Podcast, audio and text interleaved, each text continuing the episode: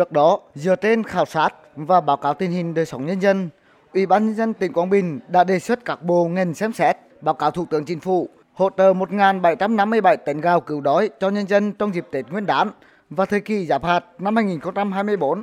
Tuy nhiên, sau khi cân đối lại nguồn lực, Ủy ban nhân dân tỉnh Quảng Bình xin rút khỏi danh sách hỗ trợ gạo để chính phủ hỗ trợ các địa phương khác khó khăn hơn. Tỉnh này sẽ bố trí kinh phí để bảo đảm đời sống cho nhân dân, đặc biệt là hộ nghèo, gia đình chính sách trong dịp Tết Giáp Thìn và thời kỳ Giáp hạt năm 2024. Từ năm 2022 đến nay, tỉnh Quảng Bình đã thực hiện nghị quyết quy định về đối tượng và mức thăm tặng quà cho người có công và hộ nghèo trong dịp Tết hàng năm. Trong dịp Tết Giáp Thìn 2024, có gần 10.500 hộ nghèo tỉnh này được hỗ trợ mỗi hộ 1 triệu đồng vào dịp Tết Nguyên đán, giúp bà con đón Tết ấm áp, vui tươi.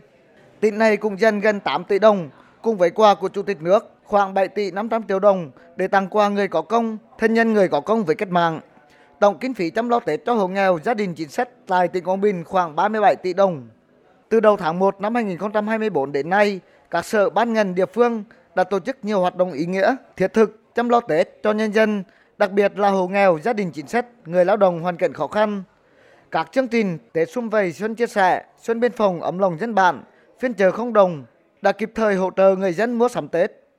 Ông Hồ An Phong, Phó Chủ tịch Ủy ban nhân dân tỉnh Quảng Bình cho biết Trình Hội đồng nhân tỉnh một nghị quyết rất rõ luôn. Đó là đấy hộ nghèo như Tết là người một, một gia đình là có một triệu đồng. Nhà nào có Tết hết. Bây giờ đưa vào nghị quyết. Với kể cả gia đình chính sách bây giờ cũng cao.